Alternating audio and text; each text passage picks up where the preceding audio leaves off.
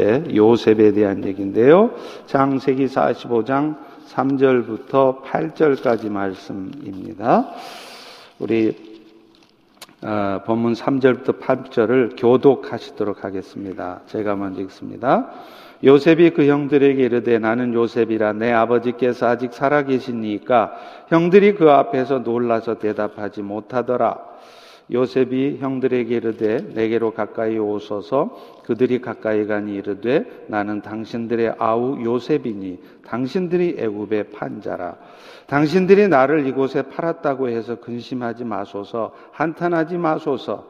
하나님이 생명을 구원하시려고 나를 당신들보다 먼저 보내셨나이다 이 땅에 2년 동안 흉년이 들었으나 아직 5년은 밭가리도 못하고 추수도 못할지라 하나님이 큰 구원으로 당신들의 생명을 보존하고 당신들의 후손을 세상에 두시려고 나를 당신들보다 먼저 보내셨나니 그런즉 나를 이리로 보내신 이는 당신들이 아니요 하나님이시라 아멘. 어, 성경에 등장하는 많은 믿음의 사람들의 모습을 보면요, 공통점이 하나 있어요. 그들의 삶은 하나같이, 하나같이 우여곡절이 있다는 것입니다. 어느 누구 하나 평탄하게 살았다거나 큰 어려움 없이 지난 인생들이 없습니다. 때로는요, 죽을 꼬비기를 넘기기도 하고 때로는 억울한 일을 당하기도 하고요. 심지어는 죄의 구덩이에 빠져서 한동안을 헤매는 시간을 갖기도 해요. 그러나 그들이 결국에는 믿음의 사람으로 세워진 데는 자신들의 결단과 헌신도 있었겠지만 그들이 인생의 어려움을 겪을 때마다 나타나셔서 그들을 결국에는 이끌어 주셨던 하나님의 은혜가 있었기 때문입니다. 오늘 우리 모두가 함께 살펴보려고 하는 요셉도 마찬가지예요. 그야말로 소설을 써도 될 만큼 우여곡절이 있죠. 그런데 그 역시 인생의 위기 때마다 고비마다 오히려 친실하신 하나님을 경험하게 됩니다. 그리고 그 결과 그는 자신의 인생의 모든 일들이 그것이 좋은 일이든 좋지 않은 일이든 심지어는요, 옳은 일이든 옳지 않은 일이든 결국은 주께서 하신 일이라고 고백하게 되었다는 것입니다. 그래서, 그래서 결국은 원수와도 같았던 형들조차 축복하고 있는 것입니다. 오늘 본문으로 읽은 이 창세기 45장은요, 아마도 요셉의 인생에 있어서 가장 극적이고 가장 감동적인 장면일 것 같아요. 또한 요셉의 믿음을 가장 잘 보여주는 장면이라 할 수 있을 것입니다. 오늘 본문은 요셉이 애굽의 종으로 팔려가서 억울한 옥살이도 하지요. 그런데 마침내 우여곡절 끝에 애굽의 총리가 된 다음의 일이에요. 요셉은 마침내 애굽의 총리가 돼서 자신을 종으로 팔아먹었던 형들을 만나게 된 것입니다. 이 사실을 모른 채 서 있는 형들에게 요셉은요, 드디어 자신의 신분을 밝혀요. 오늘 3절을 다시 보십시오. 요셉이 형들에게 이르되 나는 요셉입니다. 내 아버지께서 아직 살아 계십니까? 형들이 그 앞에서 놀라서 대답하지 못하더라. 지금 애굽의 총리가 되어 있는 요셉은요, 어렸을 때 아버지, 어머니, 형제들을 떠나서 거의 계산을 해 보면 25년이에요. 25 years. 이 25년 가까이 형제들과 부모를 보지 못했습니다. 그러나 요셉의 마음 속에는 항상 기억이 있어요. 어렸을 적에 자신을 그렇게도 사랑해 주던 아버지 야곱에 대한 생각이 났던 것입니다. 그래서 그는 형들에게 자신의 신분을 밝히고 가장 먼저 아버지 야곱은 어떠십니까? 이렇게 안부를 묻죠. 그런데 이 질문을 받은 형들은요, 어안이 벙벙합니다. 더 정확하게 말하면 두려워서 떨고 있었어요. 자신들이 한 짓을 알고 있었기 때문이겠죠? 그들은 자신 앞에 서 있는 저 하늘 같은 총리가 요셉이 분명히 맞다면, 이제 우리는 다 끝났다. 꼼짝없이 죽었구나 생각했겠죠. 그래서 감히 요셉의 질문에 대답도 못하고 있는 거예요.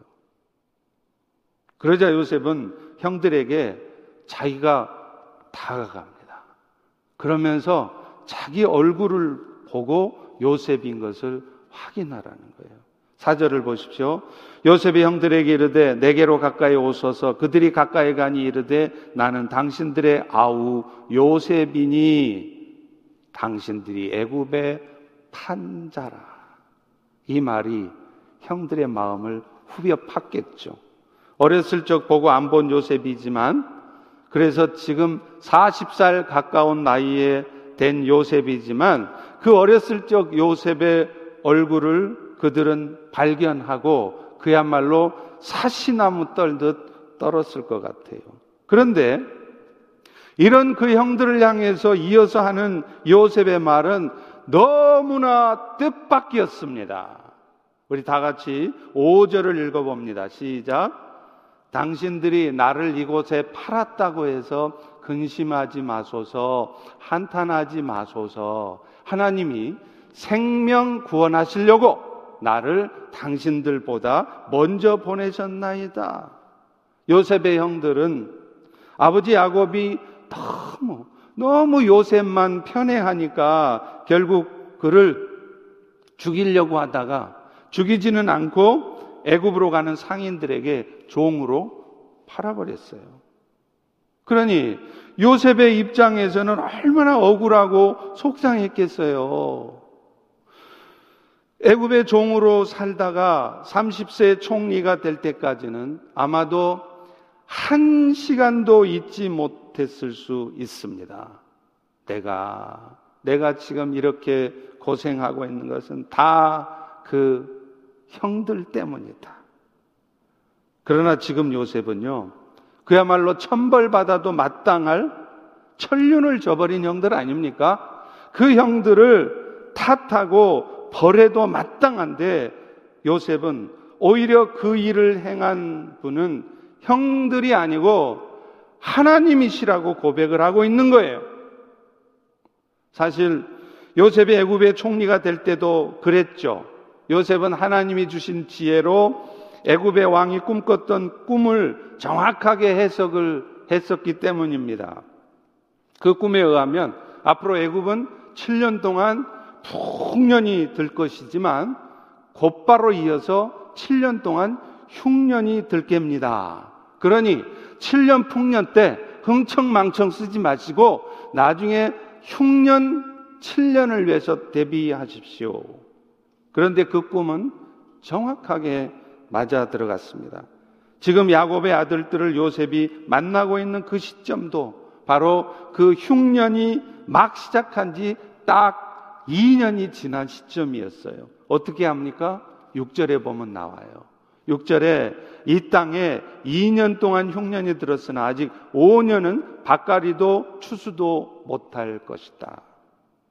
그러나 요셉 때문에 7년의 풍년 동안 먹을 양식 저장해 놓았던 애굽은요, 이 흉년의 시기에도 먹을 것을 구할 수 있었던 것이죠. 그래서 지금, 지금 야곱의 형들도 그 소식을 듣고 애굽에 가면 먹을 양식이 있다더라. 그래서 양식 구하려고 애굽에 내려왔다가 요셉을 만난 겁니다.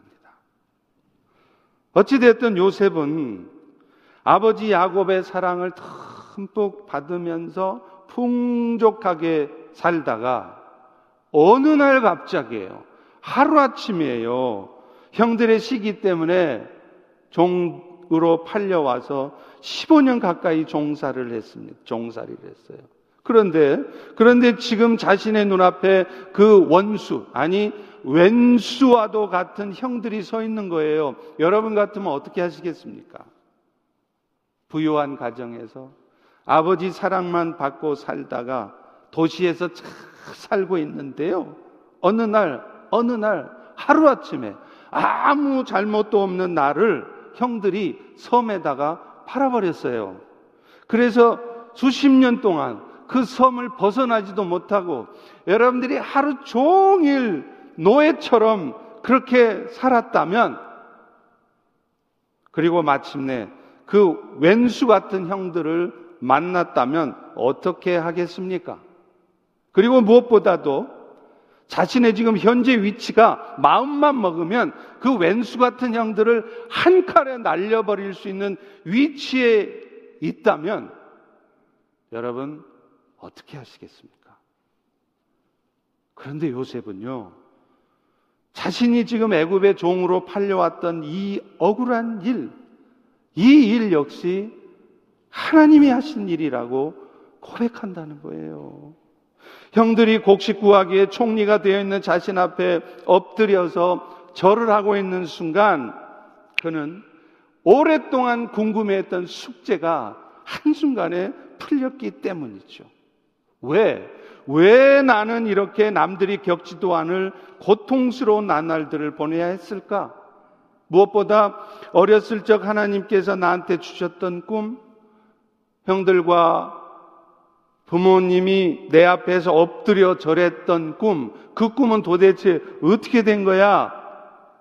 그런데, 그런데요, 지금, 바로 지금, 자기가 어렸을 적 하나님께서 꾸게 하셨던 그 꿈, 그래서 그 꿈을 안고 열심히 살아왔던 자신 앞에, 그러나 절망할 수밖에 없는 그런 현실 앞에 그 꿈이 그대로 실현되어 나타나 있는 것입니다.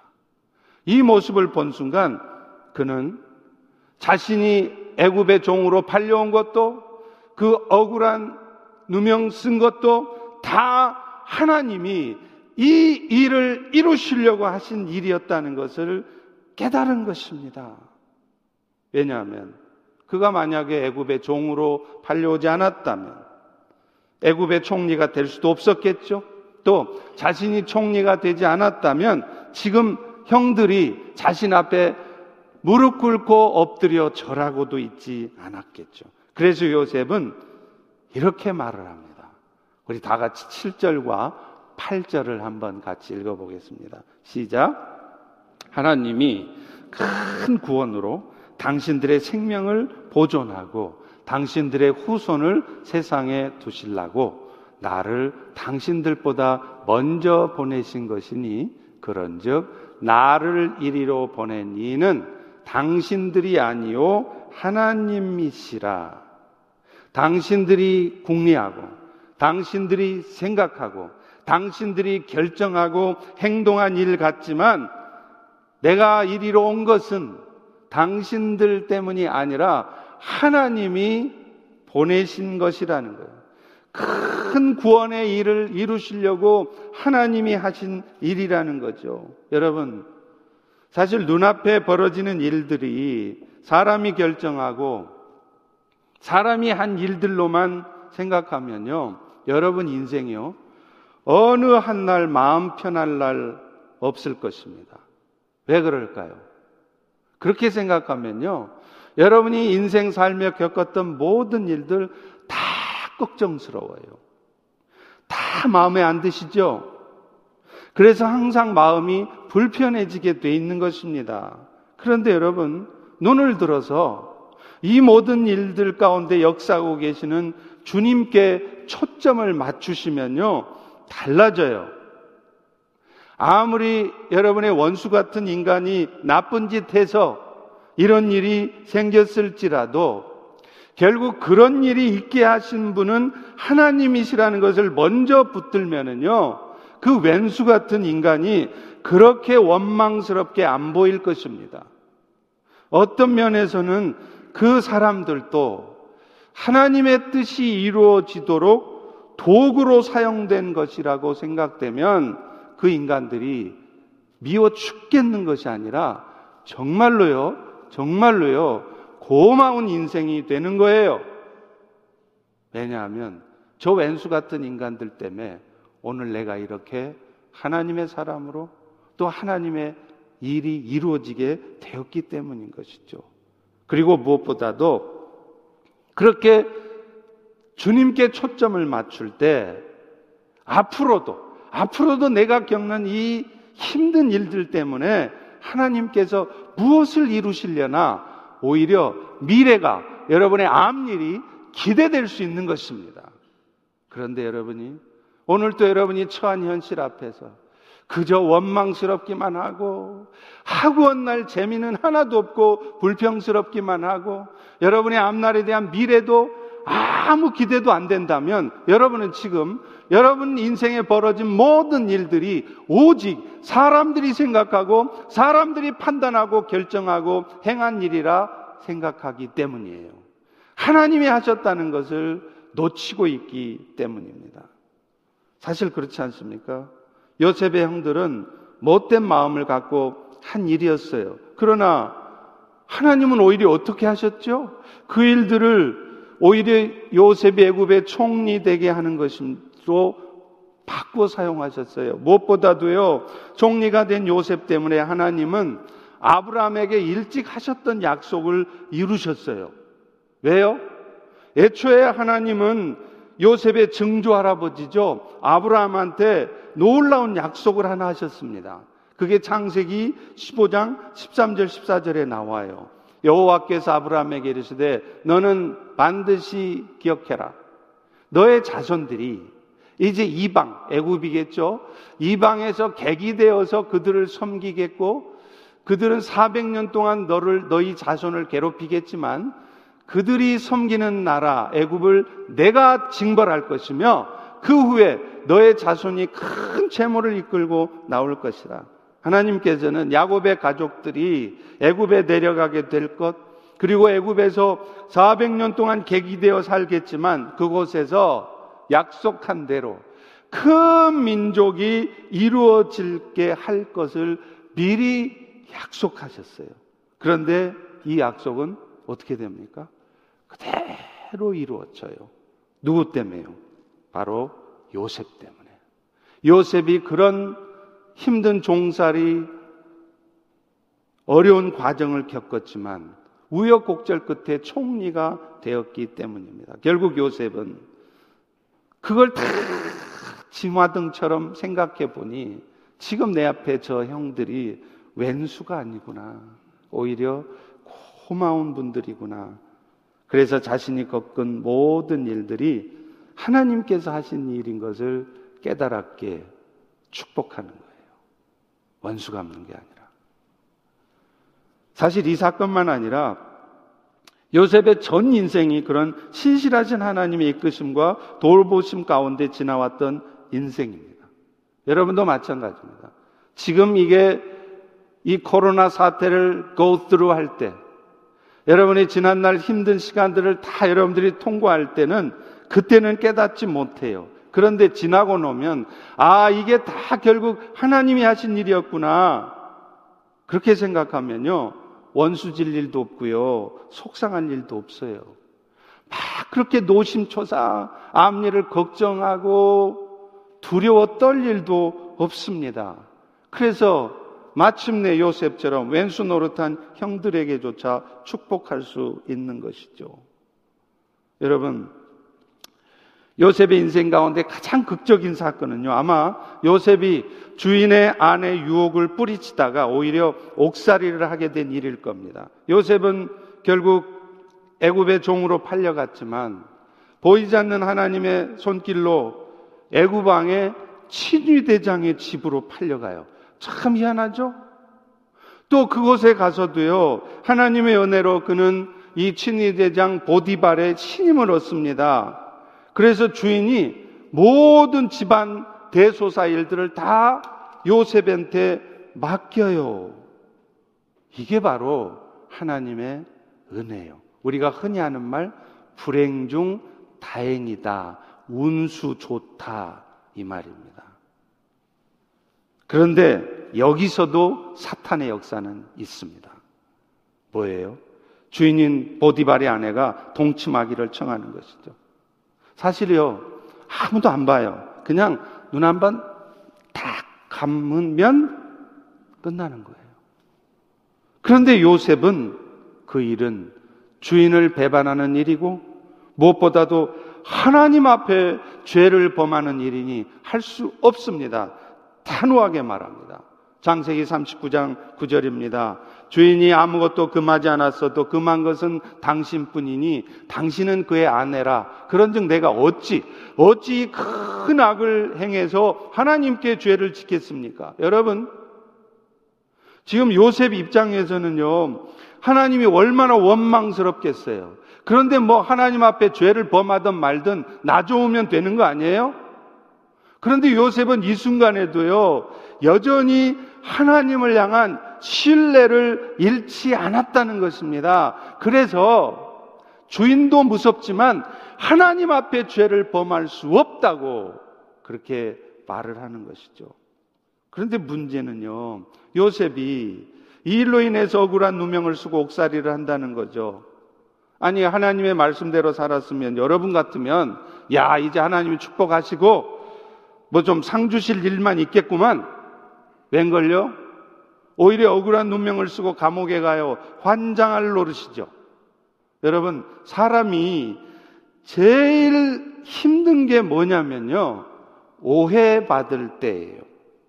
내 마음은 그게 아닌데, 무슨 상을 바라는 것도 아닙니다. 그런데 희한하게요. 희한하게 꼭 사탄은 사람들 마음 가운데 역사를 해요. 그래서 오해하게 만들고 잘못 판단하게 만들고 그래서 사람의 마음에 깊은 상처들이 남게 만들어요. 모든 사람 간의 관계 속에서 남는 상처, 모든 교회 안에 벌어지는 문제들 다 마찬가지입니다.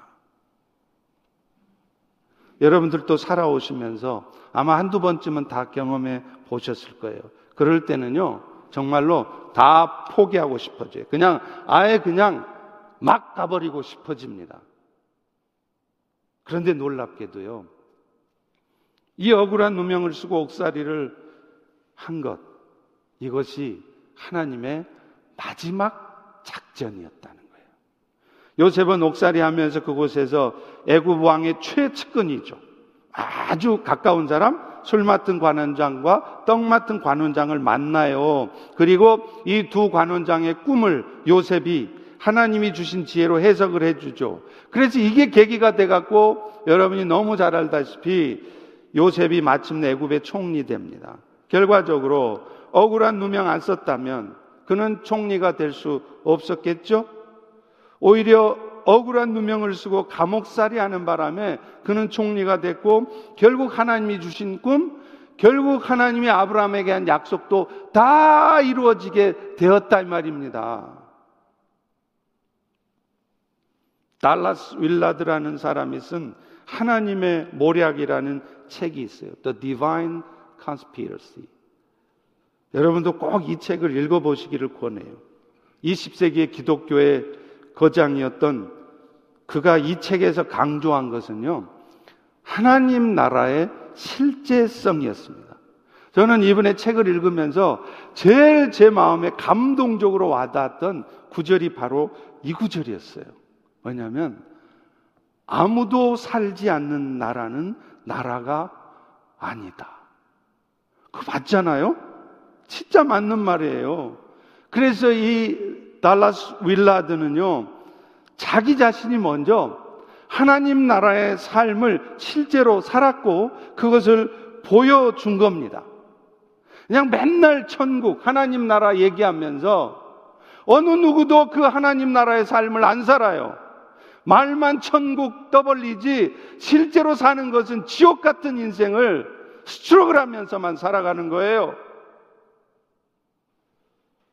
그래서 그는요, 자기 자신이 먼저 그 하나님 나라의 삶을 보여줍니다.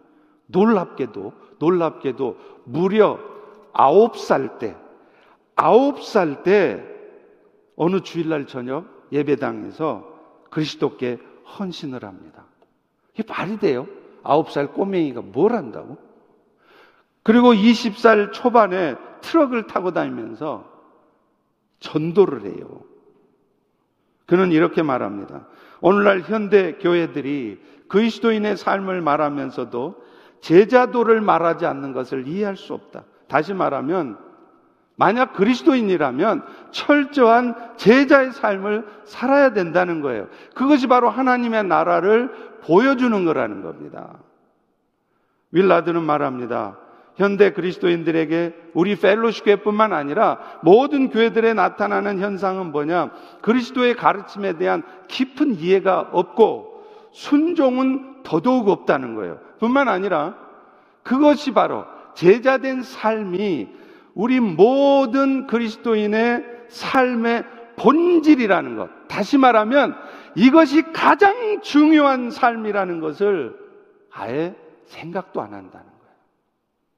그래서 신앙생활은 그냥 덤으로 시간 남은 예배 드리고 뭐 좀 할 여건 되면 봉사도 좀 하고 그런 식이지 그것이 최우선이 되어서 내 삶을 전폭적으로 아홉 살 때 하나님 앞에 헌신했던 윌라드처럼 그렇게 헌신된 크리스찬의 삶을 살지 못한다는 것이죠. 윌라드의 지적처럼 천국은 보장되지만 이 땅에서의 삶에 전혀 영향을 끼치지 못하는 기독교를 그는 소비자 기독교라고 말합니다. 멋진 말이에요. Consumer Christianity.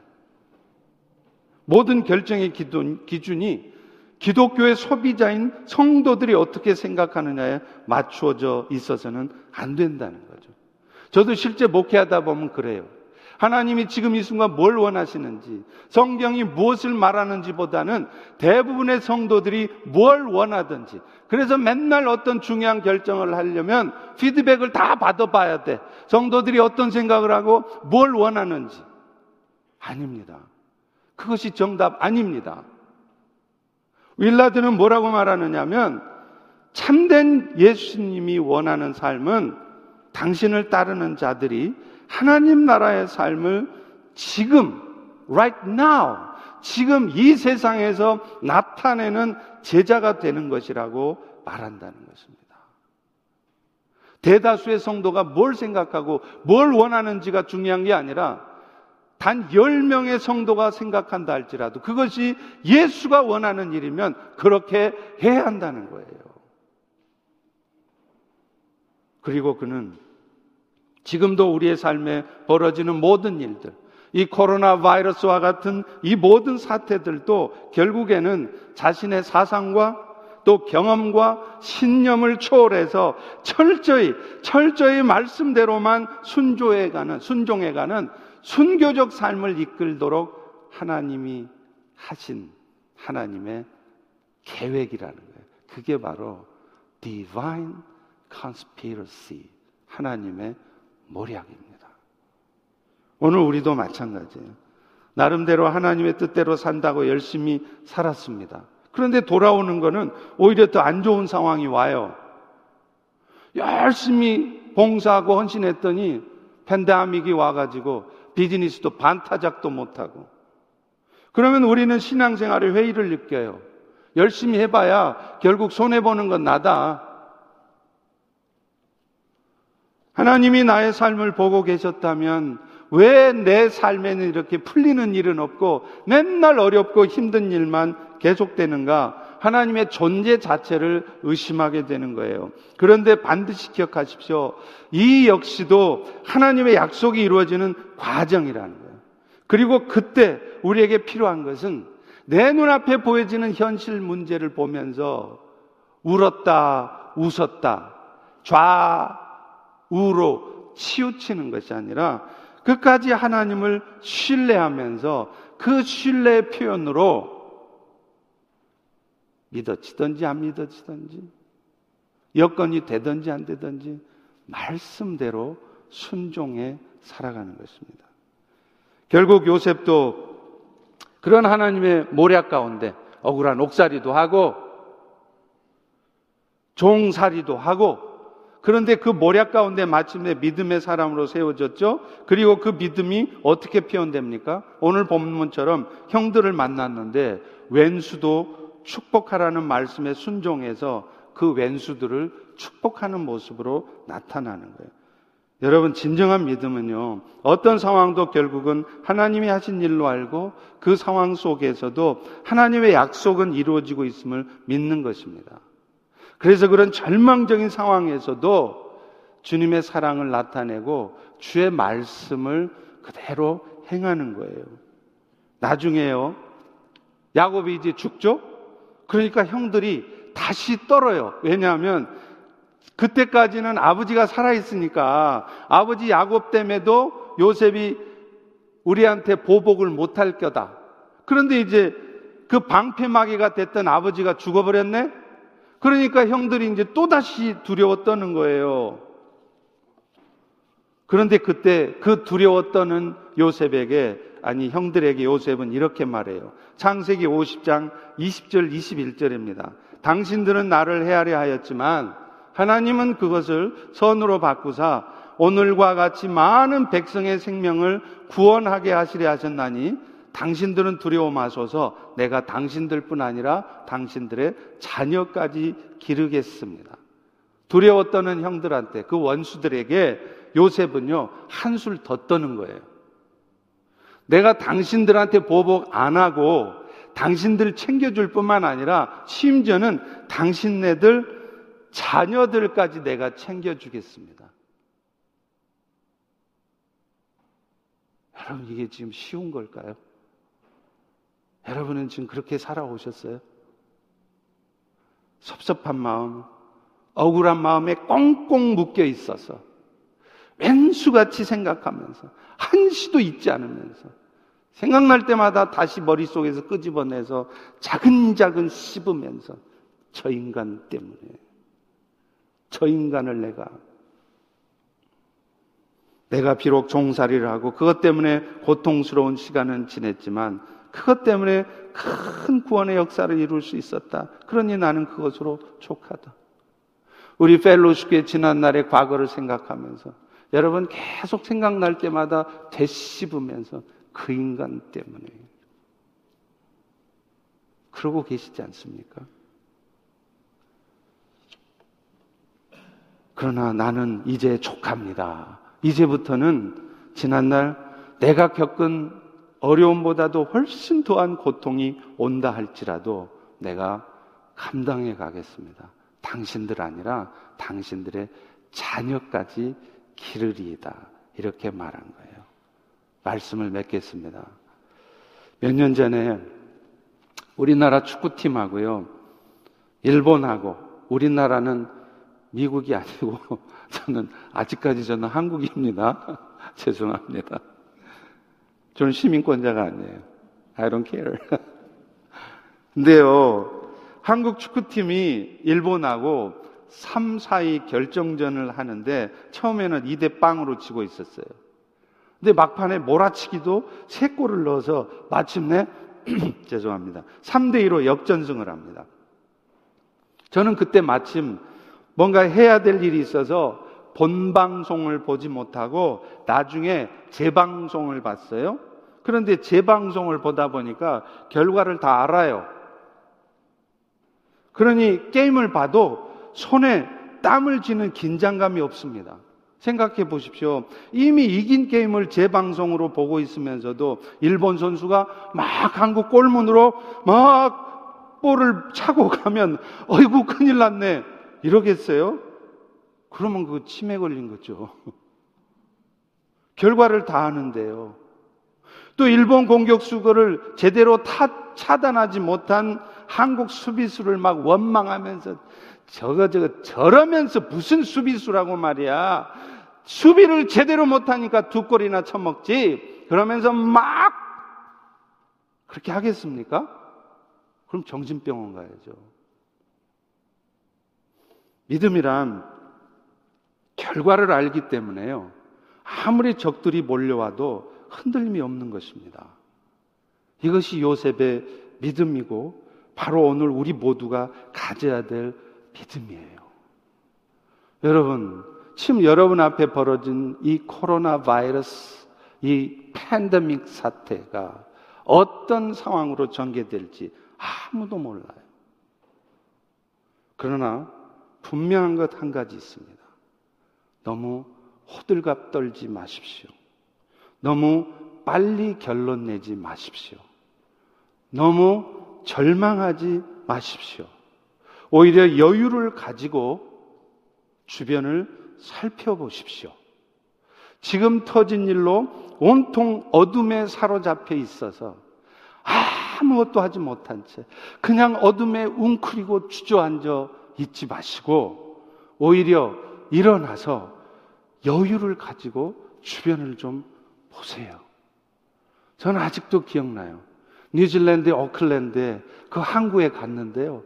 갈매기가 나는 그렇게 큰 갈매기 처음 봤어요.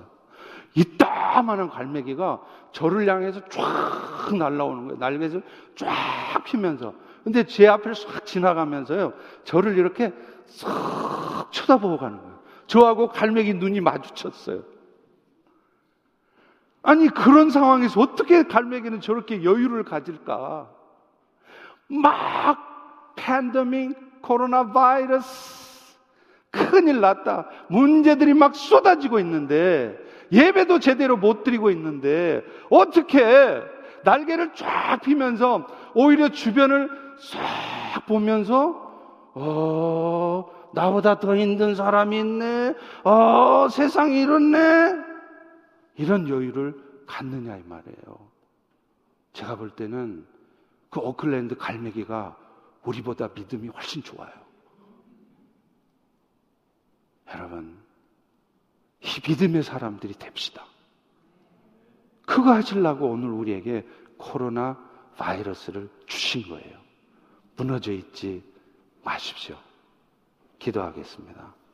하나님, 오늘 또 우리에게 믿음의 사람 요셉을 통하여 우리의 삶을 향한 하나님의 뜻이 무엇인지 다시 한번 깨닫게 하시고 보게 하시니 감사합니다. 오늘 우리의 말, 삶이 요셉처럼 하나님의 모략 앞에서도 무너지지 않고 신실한 믿음을 세워 하나님의 뜻을 이루는 우리 모두가 되게 하여 주옵소서 예수님 이름으로 기도합니다. 아멘.